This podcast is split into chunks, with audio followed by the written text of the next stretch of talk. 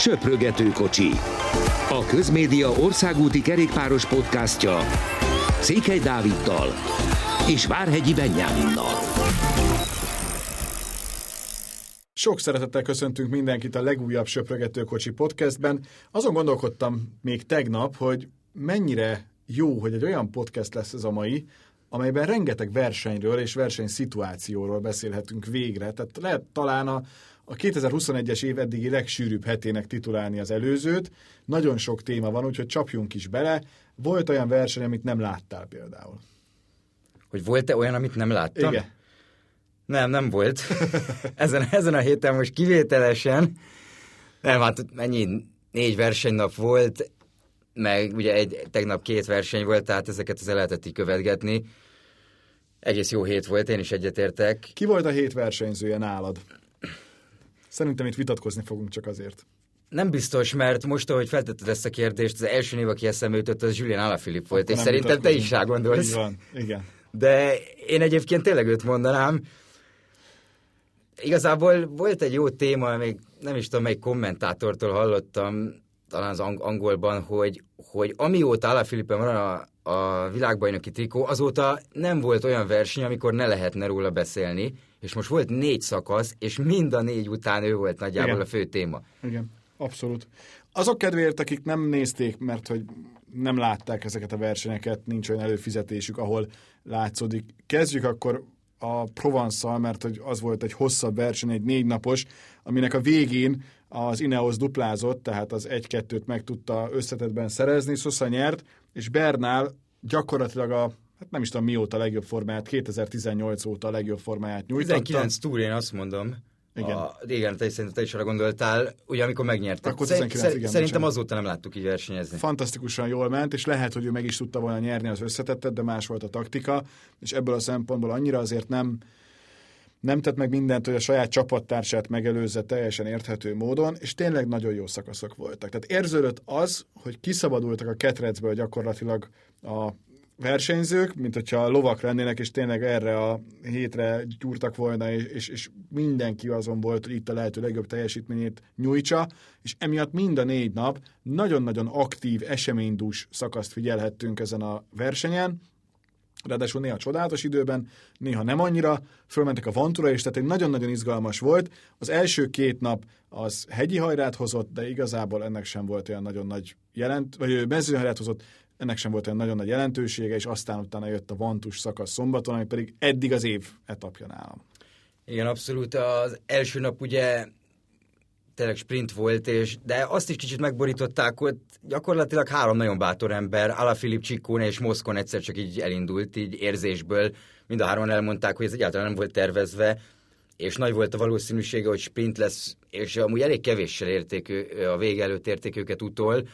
Aztán Igen, és milyen nevek már alapból. igen, tehát ö, tényleg ugye nem, nem is kell nagyon tovább, tovább fokozni ezt. Majd jött egy sprint hajrá, amit ugye Ballerini nyert meg, aki, aki hát azt gondolom, hogy elég meglepő, hogy ő be tudott húzni egy ilyet, mert, mert ez nem egy ilyen emelkedő sprint volt, Ballerini inkább egy klasszikus típusú versenyző, amit a második nap egyébként meg is mutatott, amikor az esőben egy elég kemény felfele vezető úton a célig tudta megnyerni azt a szakaszt is. Arnaud Demáról lehet beszélni, ugye a negyedik nap se sikerült neki, azért nagyon messze vannak attól a formától az FDG-nél. Bár hozzátenném, hogy, hogy ezek nem olyan befutók voltak, mint a Giron, amikor ugye Demár mindent vitt gyakorlatilag, hanem, hanem ezek jóval nehezebbek, jóval technikásabbak, és látszott is, hogy nem állt össze az FDG vonatja egyszer sem, de már pedig túl korán indított, illetve az utolsó szakaszon már ott sem volt, a, ott sem volt az esélyesek között. Ugye Ballerini egy elég érdekes személyiség, mert hogy róla azért olyan nagyon sokat szerintem eddig egy átlag kerékpár szurkoló, aki csak a, a nagyobb versenyeket nézi, nem igazán tudott. De itt most azért látszik az, hogy a Quickstep benne is gondolkodhat, és hogyha a tervezett programját nézzük meg, akkor, akkor elég komoly egynaposokon vesz részt, például a Strade Bianchén, vagy éppen a Milano Sanremon. Egyébként a Strade Bianche az már nincs is annyira messze. Tehát ebből a szempontból ez egy, ez egy egészen különleges dolog, hogy most február 15-e van, március 6-án, három hét múlva a kis túlzással már ott is van a, a verseny, sőt nincs is három hét, és nagyon úgy tűnik, hogy ez a második szezonja, ez, ez egy jó kis szezon lehet Ballerininek. Igen, majd vissza fogunk rá térni több névvel együtt, legalábbis a, majd amikor a Giro szabadkártyákról beszélünk, de ő is egy Andrulniból érkező versenyző, és megmutatja a Quickstepnek az erejét, hogy, hogy tényleg itt Alaphilipp lenyomott egy 50, 55 kilométeres szökést, utána beállt segíteni a sprint vonatba. Tehát nagyon-nagyon sok opciójuk van, tényleg gyakorlatilag olyanok egy-egy bármilyen verseny, bármilyen szakaszán van esélyük nyerni, gyakorlatilag olyanok, mint az Ineos a hegyekben, hogy hogy van 20 embered, mondjuk az Ineos keretét nézve, akik három heteseken ott vannak. Tehát nyugodt, nyugodt szívvel bármikor be tudod őket rakni egy keretbe, és máshol kiemelt emberek lennének. Ugyanez a Quickstepnek, megnézzük a csapatát, Asgren, Cavagna, Stibár, Alafili, Ballerini, itt is Van Sevenan, tehát brutális erős csapatuk van, és, és nagyon jól ki tudják hozni mindenkiből a legtöbbet. A második szakaszon is Ballerini tudott nyerni, az is egy mezőnyhajrás etap volt, hogy Csikkónét előzte meg, de azt tényleg, ahogy te is említetted, inkább volt egy klasszikus soknak, vagy klasszikus menőknek kedvező etap, és aztán jött ez a bizonyos Monvantus etap. Nem úgy kell elképzelni, hogy felmentek a tetejére, csodálatos képeket láthattunk a, a hófötte, ahogy itthon hívják, Kopaszhegyről, de ugye hivatalosan ez egy szeles hegy, hogyha van túl mert hogy a van az szél, a túl az meg minden, és akkor nagyjából lehet úgy fogalmazni, hogy mindenhol szél van, és tényleg, na a legtetejére nem mentek föl, de az, hogy Alaphilipp majdnem végig tartotta a lépést Bernállal, megelőzött egy pulszt például, és nem csak hogy helyezésileg, hanem, hanem adott is neki 11 másodpercet, hogy egy Errádát például már 30 másodperccel tudott megverni, az nekem meglepetés volt, és nem nagyon lennék Alaphilipp riválisa, aki a klasszikusokra gyúr mondjuk itt tavasszal. Igen, nagyon jó esélyei vannak, és én már picit tovább is mennék ennél, és, és gondolkodnék azért, azért a túron is. Tehát nekem eszembe jutott, hogy ismerjük a túr útvonalát, sokat beszéltünk róla, és még talán két éve, amikor Ála Filip nagyon jól ment a túron, ugye két hétig rajta volt a sárga trikó, akkor... Hát a, végén, a legvégén igen, akkor is sokan mondták már, hogy, hogy ezért itt hamarosan jöhet egy olyan túrútvonal, ami neki nagyon kedvez. És ez az. És, és ez pontosan az az útvonal, ami neki nagyon kedvez. Tehát én nagyon kíváncsi leszek, remélem nem lesz egyáltalán sérülése, ugye itt is láttuk, hogy bukott a második szakaszon, a második szakasz végén, aminek egy nagyon kedvező befutó lett volna, de, de hát azt is könnyedén túlélte. A hegyről pedig, a hegyi részről pedig annyit, hogy, hogy ugye az Ineos nagyon durva volt, tehát ilyen régi Sky-szerű volt a dolog, ahogy ott Deplősz, a 20 éves Carlos Rodriguez megindultak, utána pedig egy tökéletes taktikai húzás volt, hogy Sosa elindul, Nyilván mindenki Bernárra figyelt, akiről érezhető volt, még nagyon titkolták is, hogy a múlt heti Etoállal azért, azért nagyon jól esett neki az a verseny, hogy kicsit belekerült a lábába jó pár száz kilométer verseny körülmények között, és, és látszott, hogy volt tereje nyugodtan, utána még egyszer meg is indult, félig komolyan, félig nem komolyan, végül Alá Filipet ott tudta hagyni a hajrában, de hát az Ineos azért remek teljesítmény volt, Alaphilippnek meg a versenyzői nagyságát mutatja egyébként, hogy, hogy a következő szakasz elején volt egy sprint hajrá, amivel bónusz másodperceket lehetett szerezni. Ő ezt elhozta csak azért, hogy kicsit versenyezzen, és még feljött így a második helyre az összetettbe, és akkor így jó is volt. Már nem sokat számított. Kérdezték Alaphilippet az összetett második helyéről, és azt a frappáns választotta, hogy a második hely az összetetben az nem kér kenyeret. Amivel ugye arra utalt, hogy igazából neki ez egy plusz, de, de neki nem volt a fejében, hogy meg akarná nyerni ezt az összetettet. Szerinted ma így február 15-én, és szerintem ez a podcastünk legérdekesebb kérdése, kijelenthető-e, hogyha most ilyen formában van, akkor reálisan gondolkodhat a sárga trikóban a túron? Nagyon nehéz erre válaszolni, mert olvasva vele akár a decemberi, akár a mostani interjúkat, azt lehet mondani, hogy neki az első fele a szezonnak az a Liège-Bastogne Liège-ig tart. Tehát uh, addig készül. Ott minél több versenyt szeretne nyerni, meg szeretne nyerni még egy Milánó Sanremo-t, ugye elindul a Tirénón is majd egyébként, és utána megy át Belgiumba. Tehát neki odáig tart, utána meglátjuk, hogy ott ez, ez alatt a két hónap alatt, és rengeteg verseny mi történik vele, mennyit nyer.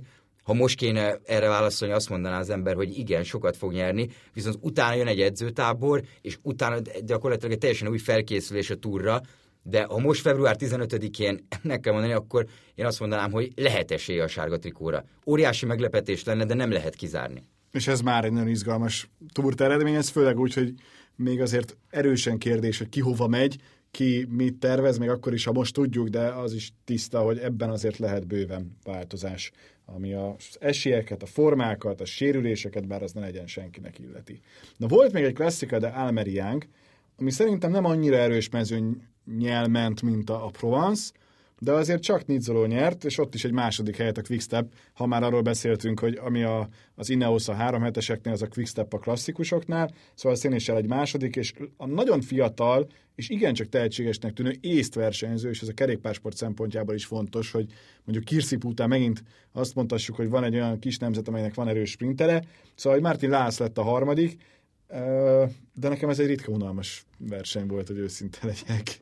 Igen, a klasszik Almeria alapból nagyobb neveket szokott hozni sprintben. Ugye Ackermann érdekes módon, aki az előző kettőt megnyerte, nem volt ott. Ugye az UE túra készül inkább, és hát a tévé közvetítés se volt az igazi, nem, igaz, nem volt kiírva egyszer sem, az hogy, hogy, hogy mennyi van. És nehéz ez, volt a kommentátoroknak. Ez, Szerencsére Gergely küzdöttek, mint malac a jége, hogy meg tudják tippelni, hogy mi van. És, és a végén nehéz. az utolsó kilométeres kapu segített, meg hogy még, akkor már kiírtak, hogy még 500 méter, meg Igen. 250, meg úgy érzi az ember, hogy ú, már közel lehetnek, de amúgy nagyon-nagyon fontos, hogy ki legyen írva. Igen, és szerencse volt, hogy olyan volt a pálya, ahol ugye összesen háromszor haladtak át a célvonal alatt, tehát abból lehetett nagyjából tájékozódni, de hát ez így egyértelműen nagyon rossz. Az utolsó 50-60 kilométert lehetett látni a versenyről, és én sem voltam teljesen elszállva rajt, rajtlistától, de ugye ez volt egy 15-20-szal a vége előtt egy bukás ott az autópálya részen, ahol ráadásul a Quickstep első embere Alvaro Hodeg nagyon súlyosan megsérült, szerencsére nincs törése, de nem nagyon nem nézett ki jól, hogy ott feküdt, és nem is igazán tudott mozogni. A Movistar esélyese Iván Garcia Cortina egyébként szintén benne volt a bukásban, és érdekes, a Bora első számú embere ki is lett a harmadik? Lász? Lász. Igen, Jordi Möjsz volt az első számú emberük, egy szintén egy fiatal borás sprinter, aki viszont szintén benne volt a bukásban, tehát nem nézett ki jól. Utána Quickstep váltott volna Cavendishre, akinek, Teljesen a, akinek defektje lett, ezt is megtudtuk azóta, és így lett Szenesál, aki pedig elmondta, hogy utána szóltad neki, hogy sprintelni kéne. Mert nincs más, Igen, és bejött így is másodiknak. És bejött így is másodiknak, és mondta, nagyon nem érezte jónak egyébként a, az elejét, mert, mert nagyon vigyázott Hodegre a mezőnybe, próbálta kontrollálni, és a korai szökéseket, tehát sok energiát veszített. De az döbbenetesek Quickstep már most, hogyha lenne ilyen pontverseny, nem tudom, 15 pont az első, 10 a második helyért, 8 a harmadikért, és a többi, hány ponttal állna? Tehát gyakorlatilag nem volt olyan fontos szakasz ezen a héten, mögöttünk hagyott héten, ahol ne lett volna dobogós legalább az egyik versenyzője, és ez jól mutatja, hogy úgy tűnik, hogy itt ez a felkészülés, ez, ez ennek a csapatnak most nagyon jól sikerült. A következő fontos témánk pedig a Giro d'Italia és a szabadkártyák, mert hogy gyakorlatilag az a csapat, az Androni, amelyik nélkül elképzelhetetlen a Giro, na az most nem lesz ott az olasz körversenyen, ami nekünk szomorúság, mert hogy azért mégis egy patinás csapatról van szó, amelyik rengeteget tett az olasz kerékpársportért, sőt, igazából a világ kerékpársportjáért, mert egy, egy olyan nevelő csapat, egy olyan akadémia gyakorlatilag, ami, ami nagyon kevés van jelen pillanatban, de a jó hír, hogy így viszont a Kométa az igenis megkapta a szabadkártyát, úgyhogy van esély, szerintem elég reális is, hogy legalább még egy magyar Vajtar Attila mellett ott legyen majd a, a rajtnál. Igen, erről annyit lehet tudni, hogy Fetter Erik van most benne a, az Eolo Kométának abban a bő, nem, keretében. bő keretében, akik úgy készülnek ezen a tavasszon, hogy, hogy a Giro-ra van esélyük. Nyilván három hónap van a rajtig, tehát bármi változhat. A Kométa egyébként abszolút értető, hogy megkapta egy, egy nagyon gyorsan felépülő projekt van ott, tehát látszik, és Contador és Basso neve pedig mindenképpen garancia arra, hogy ez ez egy komoly, nem egy, nem egy olyan projekt lesz, ami egy-két év után befutsol, és ennyi. Azt is meg tudom érteni, hogy, hogy a Bardiani megkapta a szabadkártyát, hiszen ők például komolyan erősítettek, tehát elhoztak egy Viscontit például, de több nevet is lehet ott említeni, ha az ember megnézi a keretüket. Amit nem értek, az az Andróni. Igen. Tehát e, erre szerintem nincs sok magyarázat. Az Andróni tavaly két ö, versenyzővel volt ott a dobogon, ugye Mattia Baisz és, és Simon Pejo is nyertek különböző szökésekért kapott díjakat, mind a ketten ott voltak Milánóban a dobogón. Az Androni nyert ha nem is tudom, 12 szakasz az elmúlt pár évben a Giron, ez, ami, amióta ott van. Folyamatos szökés, mindig ott volt elől, mindig tudtuk, hogy az Andronira figyelni kell, mert egész egyszerűen máshogy nem, nem működik. Ráadásul az elmúlt négy évben minden statisztikában a, a legjobb pro csapat egyébként az olasz csapatok közül, és, és mindenbe veri a, a Vinizabu KTM-et, akik szabad kártyát kaptak. Tehát teljesen értetetlen. Gianni Salvio ráadásul, ő azt mondta egyébként, hogy, hogy ha megkapja az Arkea, mert Nairo Quintana miatt, az, arra ő azt mondja, hogy oké. Okay. Tehát az, azzal nem fog vitatkozni, egy volt uh, Giro győztes, összetettért lenne, összetettért menne Quintana, az oké. Okay. De így, ha az Android nem kapja meg, és megkapja egy nála sokkal gyengébb csapat, ez, ez számomra is értetetlen. Ráadásul a Vinizabunál érdekes, hogy, hogy tavaly volt egy doping eset. A Giro a, közben. A Vinizabut azt teljesen nem értem. Tehát Sperafico doping esete, ugye ő el is kellett hagyja a Giro tavaly, ez is érdekes, viszont sokat nyomadott alatba az, hogy például a Vinizabu nem jelentette fel a Giro szervezőit, amikor emlékszünk, hogy egy negyedik szakasz befutója után Luca Wackermánt egyébként fejbevágta, leütötte a bicikliéről egy kordon, Igen. amikor a helikopter túl alacsonyan szállt. Tehát itt nagyon érdekes dolgok vannak a háttérben. Én egyáltalán nem értem az Andrónit, és amit az adás elején említettem, hogy Ballerini lehetne még ezer nevet mondani, Persze. Egan Bernal, Ivan Bernal, Sosa, Vendrame, igen. tehát annyi nevet adtak a sportágnak, és még fognak is, mert egy jól felépített rendszerük van. Igen. Hogy, Megtalálják hogy... azokat a tehetségeket, és egy tök jó nevelőiskolát építenek, annak köszönhetően, hogy, hogy, hogy tudnak nevelni versenyzőt. Tehát egy Quickstepben nincs ennyi időd, ott azonnal egyből bizonyítani kell, az Androninál van időd arra, hogy beletanulj, és ez nagyon fontos, mert ez a rész az egész egyszerűen nem maradhat ki. Igen, ez egy nagyon rossz döntés szerintem. Ráadásul... És, és biztos, hogy nem sportszakmai, alap, sportszakmai dolgok alapján született. Ráadásul így még a csapat jövője is egyébként, ha lehet hinni az interjúknak, meg nyilatkozatoknak veszélybe került, bár szerintem ez csak egy első blikkes, hirtelen haragú nyilatkozat volt, és egy kis idő után persze, hogy fogja folytatni Gianni, de hát ettől függetlenül azért itt most arról beszélünk, hogy egy, egy nagyon patinás csapat nem kapta meg azt a lehetőséget, ami nagyon kell ahhoz, hogy túléljen. Igen, és tavaly, amikor az IF vissza akart lépni a Giro-tól, illetve nagyon szorgalmazta, hogy ezt a versenyt most fújják le, a, az Androni és Gianni Salvio volt az, aki leginkább kiállt a szervezők mellett, hogy egyébként mekkora munka volt, egyáltalán idehozták a versenyt, és meg lehet tartani. Nagyon érdekes lesz, én is remélem, hogy az Androni maradni fog, a többi versenyre egyébként ami RCS sport rendezésű, tehát Tirreno, Strade Bianche, Milano Sanremo, ezekre mind megkapták a szabadkártyát, de, de nem ugyanaz, mint három mint hétig. Egyébként Gianni Savio azt mondta, hogy az idei évük rendben van ettől függetlenül, tehát ő, ő nem appellált arra, hogy itt mindenképp Giro szabadkártya, és akkor azzal majd túléljük a dolgokat. Inkább tényleg, amit mondtál, hogy ilyen mérgéből nyilatkozhatott így, hogy akkor ő nem folytatja, mert a pénzügyileg egyébként elmondta, hogy rendben van a csapat, ha jövőre nem hívják meg őket, ahhoz már nagyobb probléma lesz, de az idei év le van fedve a Giro nélkül is. 2017 az az év, amikor nem volt ott a csapat, tehát nem, nem első alkalom, tudja már, hogy milyen, és azután visszahívták.